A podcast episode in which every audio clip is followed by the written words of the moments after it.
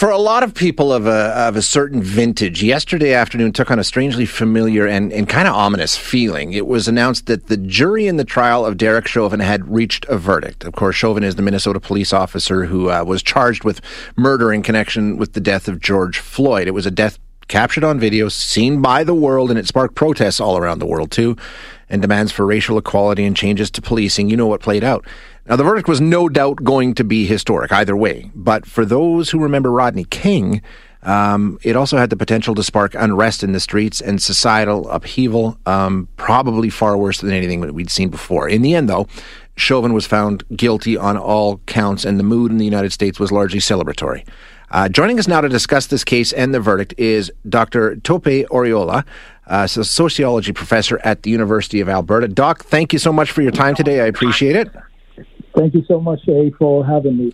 Um, yeah, the guilty verdict meant that the streets were calm. Uh, there, there was partying, if anything, going on. But yesterday I realized the fact that, you know, just the simple fact that we were uncertain of what would happen, what the verdict could be, despite the videotape clearly depicting what can only be described as a murder.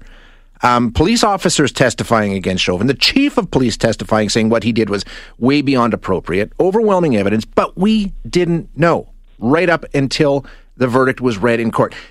Doesn't that tell us a lot about our confidence in equal justice in the United States right there? Yeah, oh, absolutely. I think uh, it's, it's, a glaring commentary on the contradictions in the system.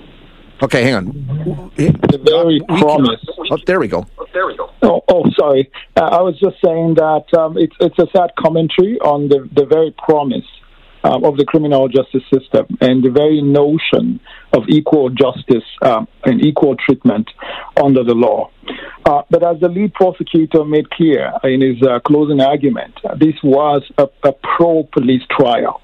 Uh, and I would add that uh, the outcome is a pro police verdict. Uh, officers like uh, Chauvin make policing more dangerous for the vast majority um, of good cops. Uh, research shows that although policing requires the use of force, excessive use of force makes policing more dangerous. Uh, and so, and, and, I reckon that Chauvin would not have lasted uh, as long as he did in any other occupation, given his uh, poor disciplinary record. You don't get uh, multiple chances to, to abuse your authority in other work environments. Um, had 17 cases in his file before um, George Floyd uh, was killed. And his conviction, I think, uh, sends a clear message that an officer should treat citizens with dignity and respect.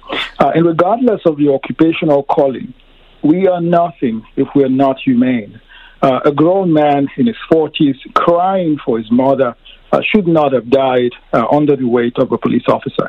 And I think for all um, uh, the vast majority of good cops out there, this is a validation um, of, of their efforts. Um, that you don't do that in our occupation. You don't take the life of a citizen uh, in that manner. It's interesting that you mentioned that because, um, you know, in watching these kind of cases over the years, we saw the chief of police testify against Chauvin. We saw fellow officers testifying against him, um, which is a departure from what we typically see. And I think you're right. I think um, this case was so abhorrent that the police themselves felt we need to stand up and say, hey, this is not what we're about, and we're just as upset as you. Absolutely. Uh, and, and, I salute the courage of the officers who came forward because I think they had a sophisticated understanding of the broader implications uh, of standing with such an individual. Now, only 1.5% of police citizen encounters uh, involves any kind of use of force. Mm-hmm. So this is a very tiny percentage. And the encounters amongst the 1.5% that involve deadly use of force is, in fact, less than one percentage point. So uh, it, the police uh, services, therefore, do the majority of officers a disservice by not taking swift and appropriate measured actions against errant officers. So we, we, we're not doing the uh, police organizations any favors in keeping such individuals uh, in service because they they pollute the atmosphere for the vast majority of officers who go out every day, put their lives on the line to keep us safe. And so uh, I commend the, the officers who stepped up to say, no, this is not what we're about. We cannot countenance this. This should not be happening um, to citizens. Now, this is certainly not the first instance of police using excessive force or even killing a suspect that we've seen uh, in the United States over the past several years. Why was this one in particular so galvanizing right around the world? Why did it lead to street protests uh, in countries all over the planet, including here in Canada? Why was this one uh, perhaps something of a tipping point? Right. So a, a, lot of things have been happening. A part of that is just the growing and incontrovertible televisual evidence uh, before our very eyes it wasn't the very first, but the manner, the brutality of it all, the insouciance, the, the lackadaisical attitude, the left hand in the pocket as life was snuffed out of a fellow human being, and a 46 year old man crying for mm-hmm. his mom. Uh, I think that was relatable. I got a call from a friend who was in tears. Uh, explaining what had happened. I had not seen the video at that point. That call from that friend was what prompted me to go online to, to, to view uh, uh, Uh, uh, the video. And this individual, interestingly, had just lost his own mom, and I didn't recall him crying so much. For, for, on, on that particular bereavement that he has suffered. So I think people could, at a humane level, regardless of your background, regardless of your creed in life, regardless of your social class and other social uh, dimensions in life, you, you, you kind of felt something within you that this is not right. This yeah. should not be happening. And I think that that's uh, it's, it's, a, it's a reminder that at the end of the day, uh, there's more that unites us than separates us. And I think uh, George, the George Floyd incident uh, was a watershed moment and, and galvanizing just tremendous transnational and transgenerational support in a way that, quite frankly, we had not seen, certainly uh, in, in recent memory. No, certainly not. Now, all the discussion today, Doctor, is okay. Uh, we've got to this point and we've got justice for George Floyd in this particular instance. But the discussion is this can't be the end of this. This needs to be the start. This needs to be where we build from to actually affect lasting change that moves things in a new direction because we've been here before. We've seen this before and have reverted right back into the situation where another incident like this happens in right. six months or whatever. So, how do we do yeah. that? Yeah, I, couldn't agree more. Uh, that's that's an absolutely uh, important point. Uh, well, police reforms uh, are long overdue. Uh, in terms of the kinds of people we're recruiting into uh, policing. I think um, the screening processes uh, need to be more robust.